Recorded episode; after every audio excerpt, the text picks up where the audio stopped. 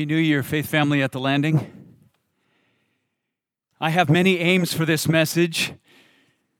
It's the beginning of prayer week, so my aim is to show you from a wonderful psalm out of God's Word how to pray during prayer week 2023. But it's also an end of one year, beginning of another year, so it's time for vision. It's a vision message that should set us to praying and set us to dreaming and set us to planning and giving for the vision of where will 2023 take us as a church and beyond. Beyond that, I have hopes and dreams for this message that it will minister to individuals among us where you're hurting, where, you where your souls are weary, where you're under attack, or where you've experienced loss. I have great desires and aims from the Lord that that would be the effect of Psalm 90 and this message on you today. And God may have a thousand or ten thousand more aims and purposes in this message than the ones I've just laid out for you. But I can't achieve those, anything good, eternal, valuable, and helpful, apart from the power of God. So I feel the need to cry out to God just for one more moment as I ask Him for the ability to focus our attention right here on Psalm 90 and see what's here, and in doing that, watch how He achieves all those goals and so much more. Pray with me, would you? Almighty God and Heavenly Father, in Christ's precious name we come by the power of your Holy Spirit, asking you to open our eyes to behold wonderful things from your law. Teach us from Psalm 90 glorious truths about who you are and what it's like to come to you when we're so broken and when we represent others around us who are also broken.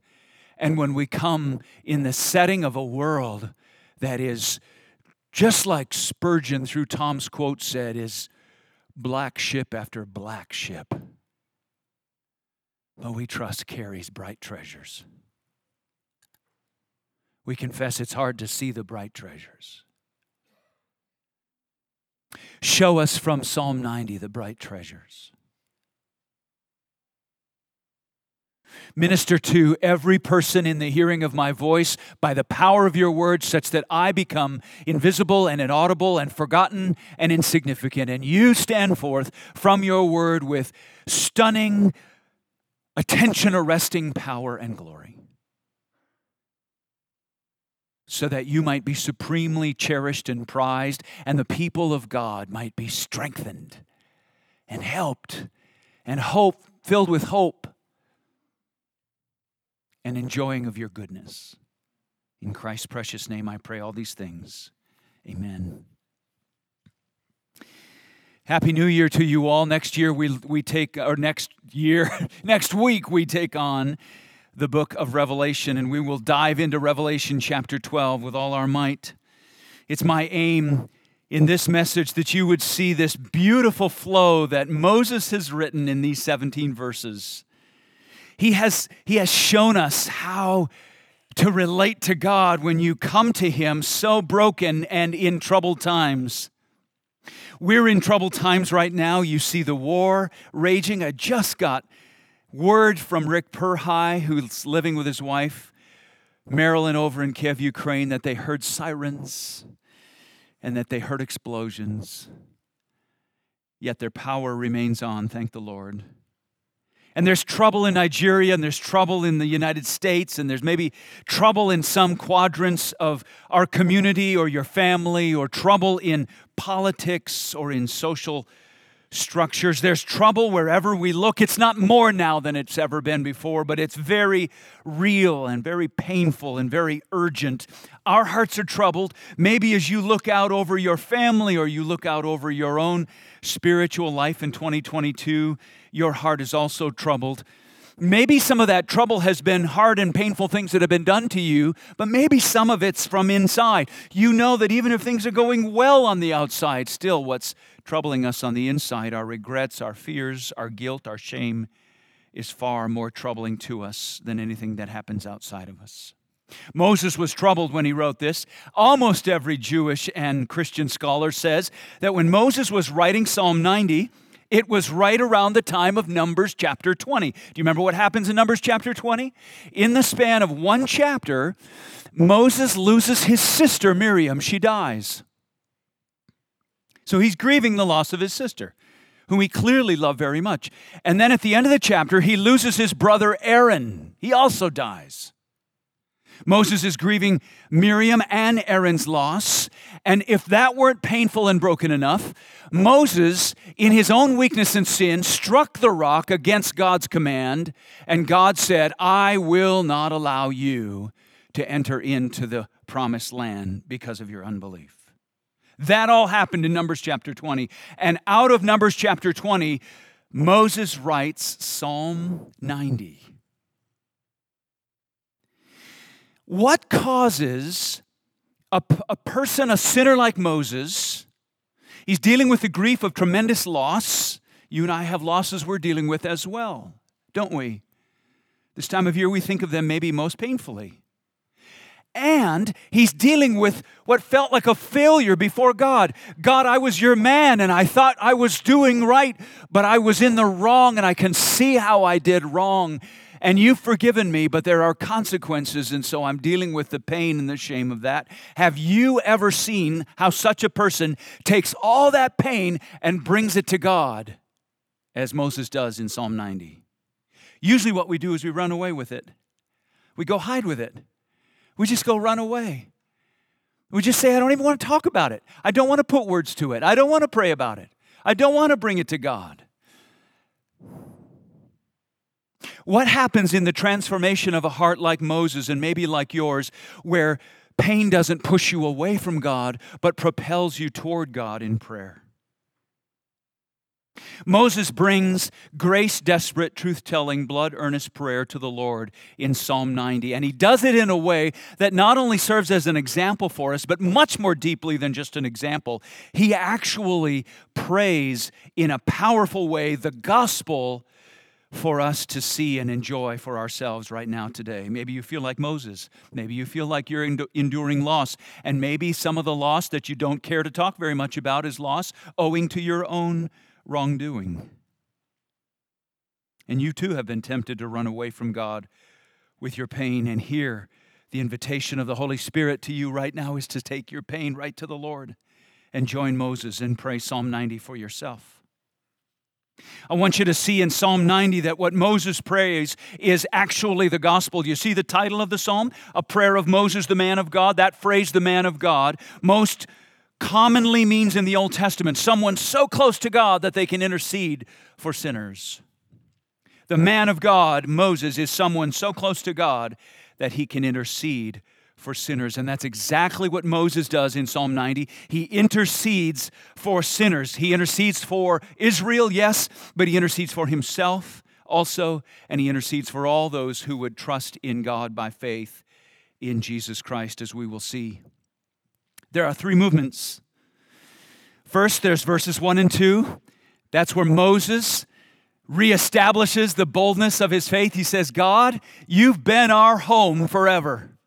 You've been our home forever.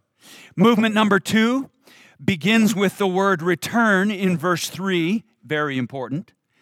And then he, he speaks from verses 3 through verse 11 about how short life is and how, and how brief it is because of God's wrath on all of us. We all die. That's the return to dust of section number two. And finally, there's section number three also begins with the word return. It shows up in verses 13 through 17, and it's a prayer for God to return his sweet grace and his mercy and love and his joy back upon Moses and back upon the people of Israel. Let's look at those three movements. You'll see the gospel unfolding before your eyes. Verses 1 and 2 uh, God has been our home forever. Lord, you have been our dwelling place. In all generations, before the mountains were brought forth, or ever you had formed the earth and the world from everlasting to everlasting, you are God. This is Moses saying, We have been with you, God, before creation. Before, create, before we existed and were a thing, we were with you. You are our home, our, our refuge, our protection. That's the way the Bible talks about God's people. It isn't just that we are awaiting to be with God, that's true physically, but spiritually we've been with Him all the way along. Boggles the mind. That's the promise of verses 1 and 2.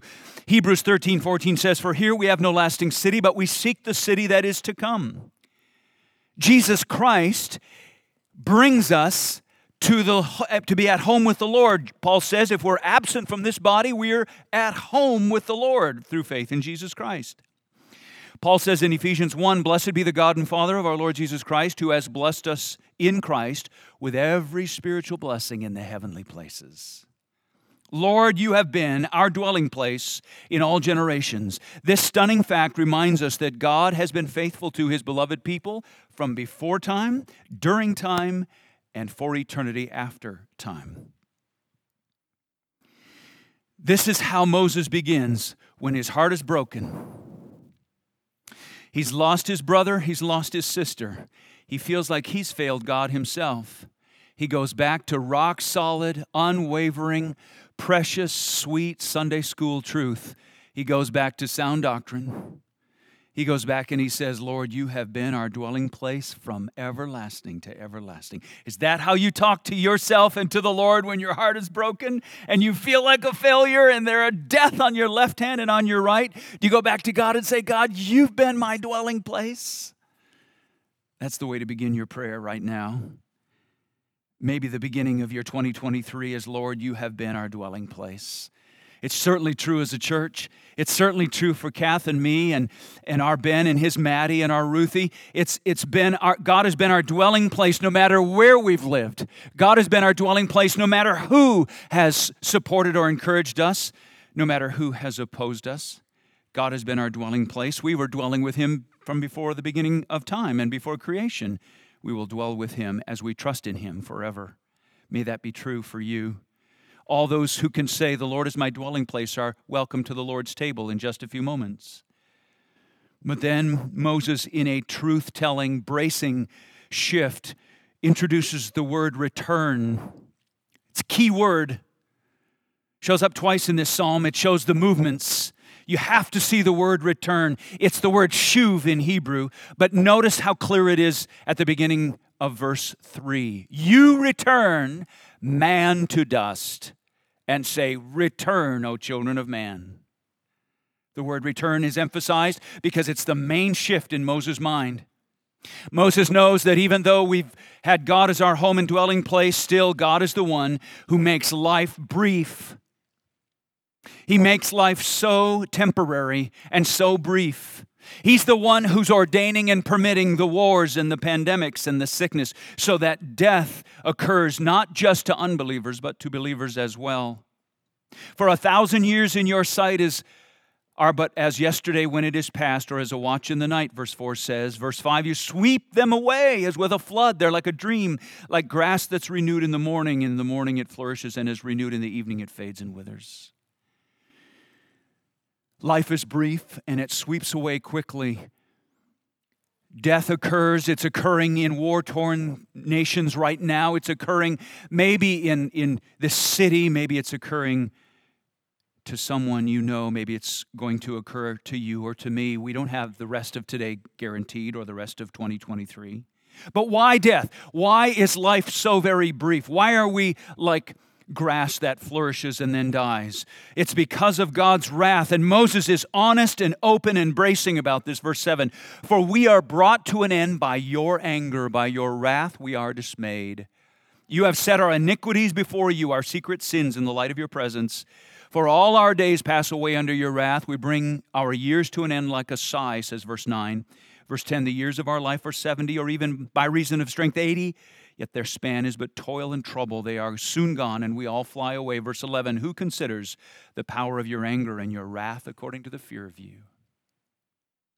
Surely Moses remembered what it looked like to bury an entire generation of Israelites in the Sinai desert. The ones God said, You're not going into the promised land because you wanted to go back to Egypt and you doubted me. So, an entire generation Moses buried, bones in the desert. Surely he knows what death looks like in the laying down of Miriam and of Aaron. Surely he knows that it's not just owing, here, here, here would be the crisis for him, right? It's not just owing to my sin, God, that's death is on the earth. I'm not guilty for everyone else's death. No, it's the collective, it's the broad, universal sweep of sin on the earth. Sin is a category worth preserving in our sound doctrine and worth talking about in our culture. Sin is the foundational issue that everybody has to deal with. God looks upon the sins of the world, and it's utterly shocking that He doesn't wipe us out even as we are.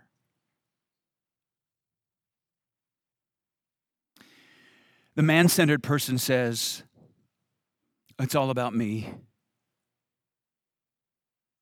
It must be my shame and my guilt. That's why all these bad things are happening to me and my family. It's all about me.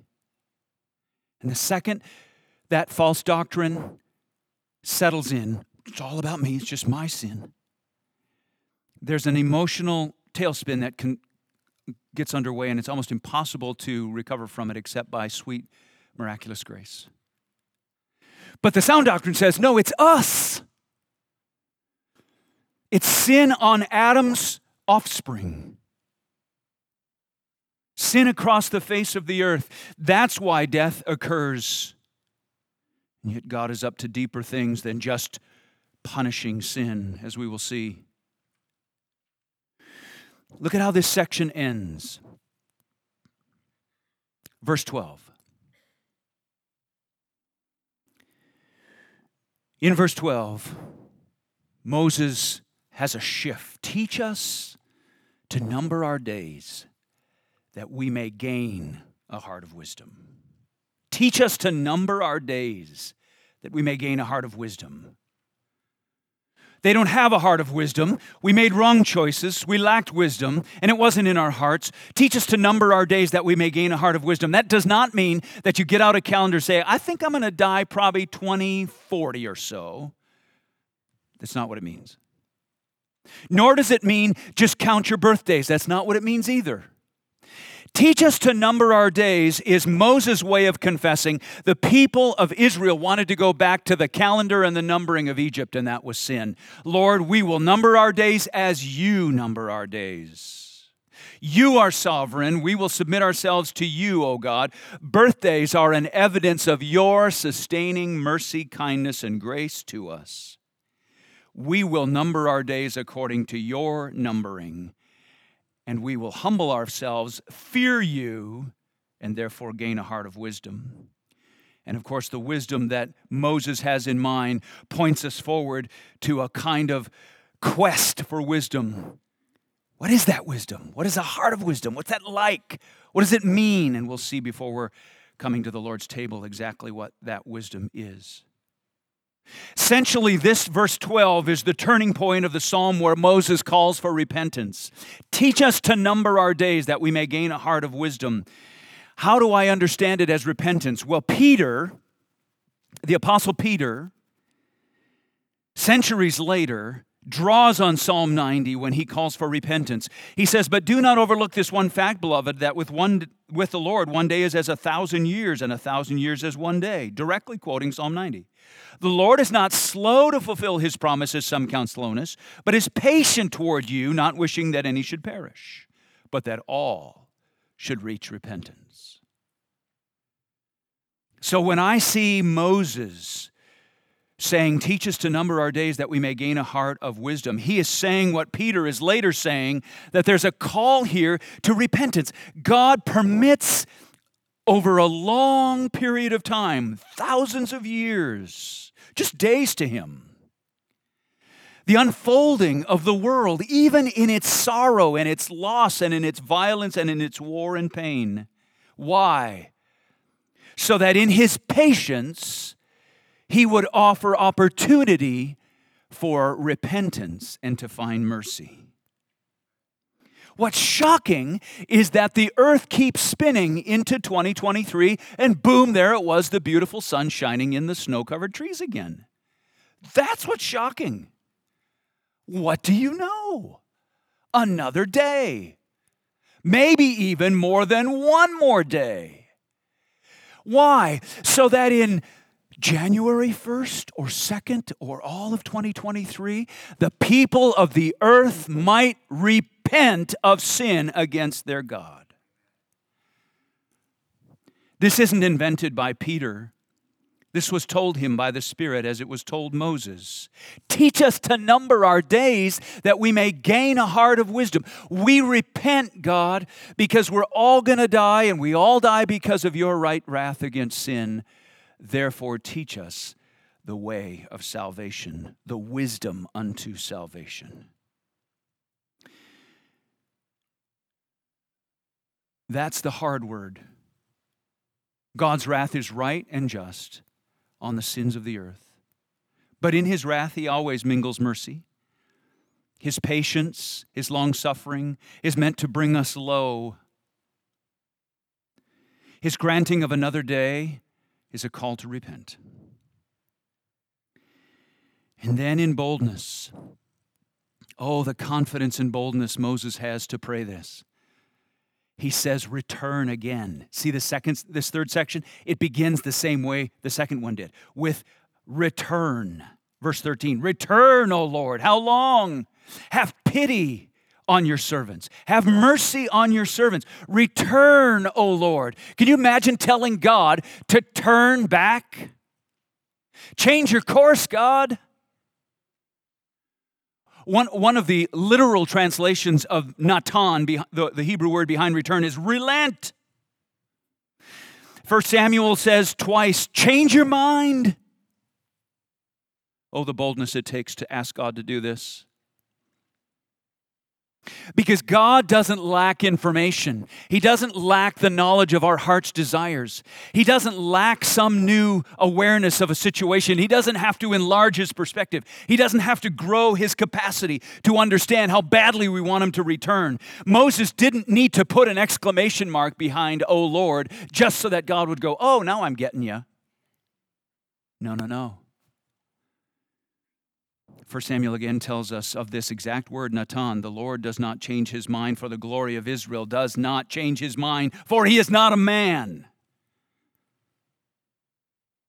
Ponder the possibility, and in fact, my belief, that when God returns in answer to Moses' prayer, it's because before the foundation of the world, God planned to return.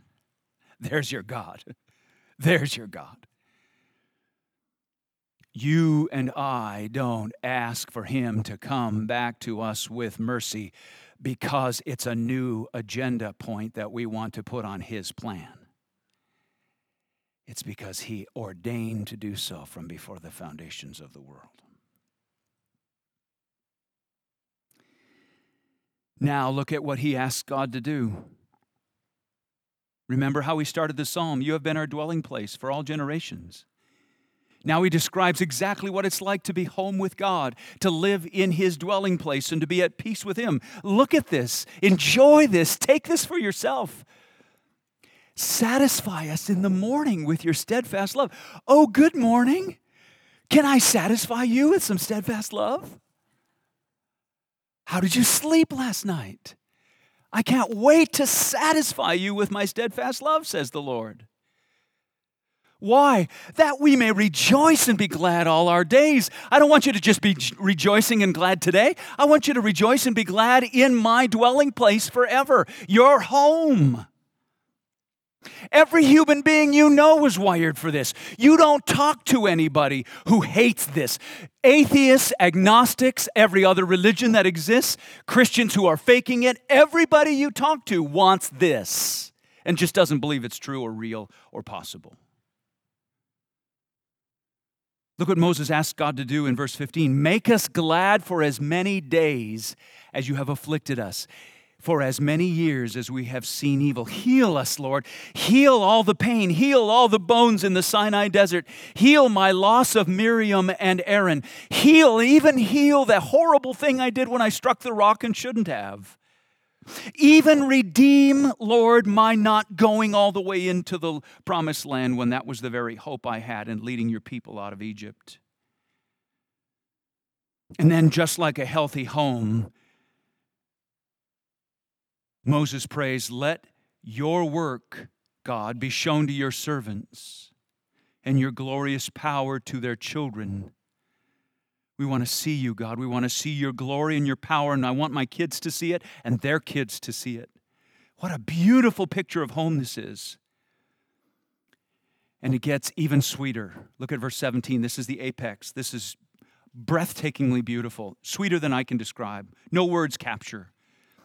Let the favor of the Lord our God be upon us and establish the work of our hands upon us. Yes, establish the work of our hands. We have so much we want to do, Lord, but we don't want to do it in our own strength and have it falter and fail. We want you to establish the work of our hands when you show forth your sweet grace. Why did I change favor to sweet grace? The Hebrew word behind favor is Naam, Naam, from which we get the woman's name Naomi. Naomi means pleasant grace from God or sweet grace from God. Let the sweet grace of the Lord our God be upon us and establish the work of our hands, whether it's dollars or diapers, whether it's reports or receipts. Let the work of our hands in 2023 be established by the sweet Naomi grace of God upon us. That's what it's like to be home with the Lord. That's why Moses says, Lord, return to us and take us home to be with yourself. Return to us, adopt us, take us into your family. Have pity on us, satisfy us in the morning with steadfast love, make us glad all our days. Heal us for the years that we've been afflicted and seen evil and lavish your sweet grace, your Naomi grace upon us. That's what it's like for God to return. He's essentially calling for a revival among the church where we come into the presence of the Lord and we say, Lord, lavish again on us. You lavished it on us once, do it again. By the same grace that you created the world and, and made all these beautiful things that we can enjoy, do that for our souls. It's exactly how Paul teaches in 2 Corinthians 4 6. For God, who said, Let light shine out of darkness, God said, Let light shine out of darkness, and I'm going to create all the beautiful, wonderful things in the created order. That God has shown in our hearts to give the light of the knowledge of the glory of God in the face of Jesus Christ. Create in the dark chaos of my 2022 the bright light of the knowledge of the glory of your face in Jesus Christ. Take the brokenness of my losing my sister and my brother and my failing you in my ministry and the death that I have left behind me, the trail of death between Egypt and where I stand on Mount Nebo. Take it all and lavish it with your sweet Naomi grace and establish the work of my hands, O God. The life of living with God in His home always is a precious life. It's like adopted children who are loved, chosen, given new name, given an inheritance, given a place, a welcome satisfied with God's love, made glad forever, healed, healed of their wound, shown God's glorious power, called children, and sweetest of all, under the pleasant favor, the Naomi grace of the Lord our God, establishing the work of our hands. Did God do this for Moses? Is this really nice religious prayer that you can end your Sunday morning sermon on? Right there, end of the psalm. I mean, is it dangerous to say, did God do this for Moses? Moses came to Mount Nebo, and Deuteronomy 34, 1 through 4 says, God brought him up to it and said, Here it is, but you can't go there. And Moses died and he was buried. Did God fulfill Psalm 90 and the prayer Moses prayed for him?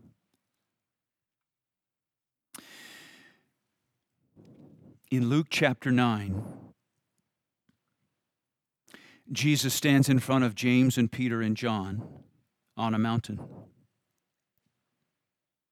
And his normal first century appearance is changed, and all of a sudden he has this transfigured appearance where his glory is piercing through his humanity. And he is transfigured into bright light, white light, even. And standing next to him is Elijah and Moses. And Luke says they're talking together.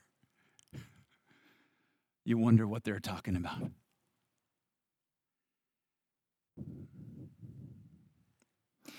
God has answers for Moses that are infinitely sweeter than putting his feet onto Canaanite soil.